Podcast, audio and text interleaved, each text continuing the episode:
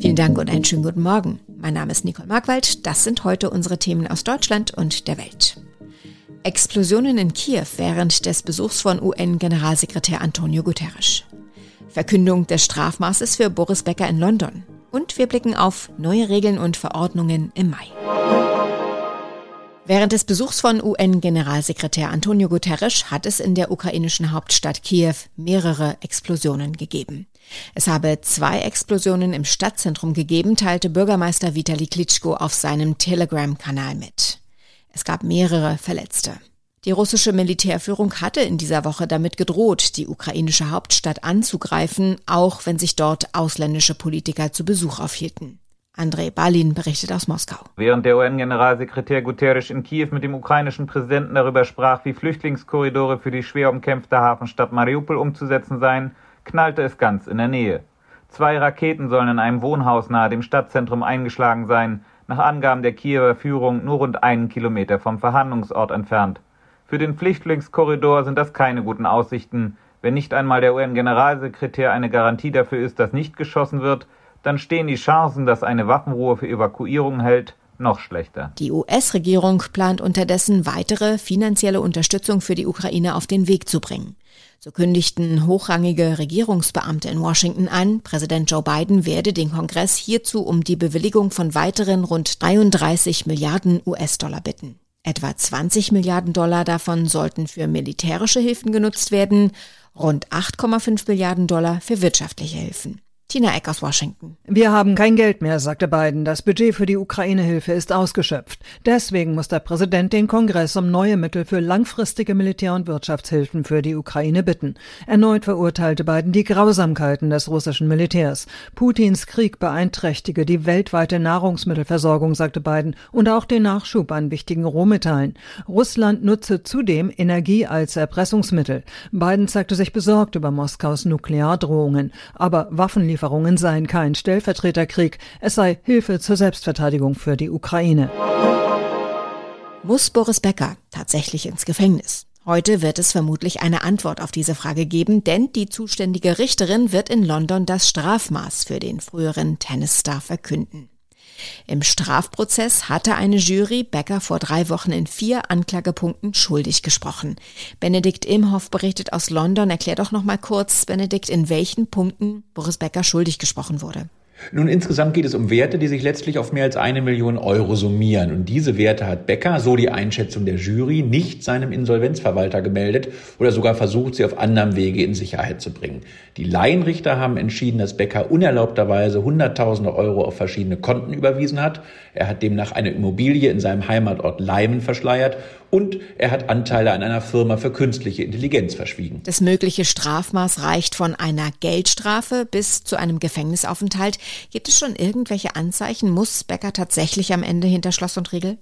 Ja, das ist ganz und gar nicht ausgeschlossen. Also die Bandbreite der Experteneinschätzung ist allerdings ziemlich groß. Dies reicht von Geld- oder Bewährungsstrafe bis hin dann doch zu jahrelanger Haft.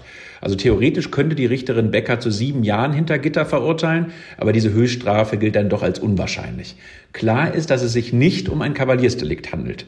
Die Frage hier ist auch zudem, inwiefern die Richterin Beckers Bekanntheit berücksichtigt und ob das eher ein Vorteil für ihn ist, denn er ist ja in Großbritannien sehr beliebt, oder ein Nachteil, weil sich das Gericht nicht nachsagen lassen will, dass es zu lax mit einem Promi umgehe. Sicher ist aber vor allem, dass Becker das Strafmaß dann anfechten kann. Wie hat denn Boris Becker die vergangenen 3 Wochen verbracht? Wie ist er mit dem Warten auf ein Strafmaß umgegangen?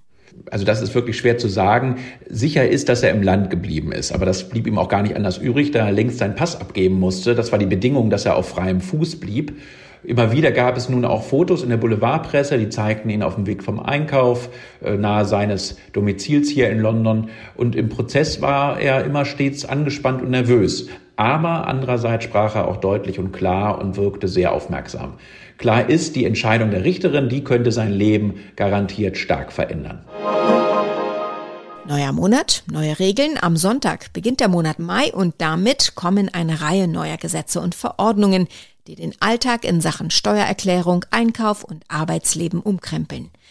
Kommen wir zuerst zum unangenehmen Teil. Die Steuererklärung für 2020 muss bis Ende Mai abgegeben werden. Beim Einkaufen sollen Preisvergleiche von Produkten einfacher werden, da die Mengenangaben einheitlich angegeben werden müssen, so Itasovali berichtet. Der Grundpreis von Lebensmittelprodukten wird noch in verschiedenen Einheiten angegeben, mal pro einem Kilogramm oder Liter, mal pro 100 Gramm. Künftig sind nur noch 2 Angaben erlaubt, der Preis für einen Liter bzw. für einen Kilogramm, damit auch schneller klar wird, welches Produkt günstiger ist. Lebensmittel, die nicht mehr lange haltbar sind, sollen außerdem einfacher reduziert werden können. Es reicht dann auch schon an Aufkleber mit 30% billiger. Außerdem läuft Ende Mai die Arbeitsschutzverordnung aus. Wenn sie nicht verlängert wird, geht es für die meisten wieder zurück zum Arbeitsplatz, so wie vor Corona. Wer momentan viel niest, muss nicht zwangsläufig eine Erkältung haben, sondern wird vielleicht von Heuschnupfen geplagt. Aber mit ein paar einfachen Tricks wird der Alltag für Betroffene leichter. Was man da machen kann und warum man Heuschnupfen bekommt, darum geht's in unserem Tipp des Tages mit Demi Becker. Was hilft uns bei dem fiesen Niesen und der rotzigen Nase beim Heuschnupfen zu Hause? Ja, es gibt einiges, was man daheim beachten kann. Es kann zum Beispiel helfen, beim Lüften Schutzgitter vor dem Fenster zu haben. So kommen die Pollen nämlich erst gar nicht ins Haus. Und beim Lüften kann auch der Zeitpunkt entscheidend sein, nämlich nachmittags und abends. Morgens ist nämlich die Pollenkonzentration höher. Und auch wenn es im Sommer praktisch ist, sollte man die Wäsche nicht draußen aufhängen. Denn andernfalls hat man die Pollen an der Kleidung hängen oder sogar vielleicht an der Bettwäsche. Und wenn man abends immer duscht, dann werden die Pollen aus den Haaren und auch von der Haut gewaschen und man geht quasi pollenfrei schlafen. Und was gibt's für Tipps für unterwegs? Ja, tatsächlich kann die Corona-Maske ein guter Schutz sein, denn so atmet man weniger Pollen durch Mund und Nase ein. 100%ig schützt das natürlich nicht, weil die Augen nicht bedeckt sind, aber sicherlich ist das immer noch besser als ohne Maske. Und wenn ich jetzt mit dem Auto unterwegs bin, dann gibt es sogenannte Pollenfilter und diese bieten auch einen gewissen Schutz vor Pollen. Was löst denn überhaupt den Heuschnupfen aus? Ja, wenn man Heuschnupfen hat, dann ist das vermutlich genetisch vererbt, das sagen Experten. Aber neben einer Veranlagung spielen auch weitere Einflüsse von außen eine Rolle. Die Biologin Anja Schwalfenberg vom Deutschen Allergie- und Asthmabund hat da mal ein Beispiel, wie die Umgebung uns und unser Immunsystem beeinflussen kann.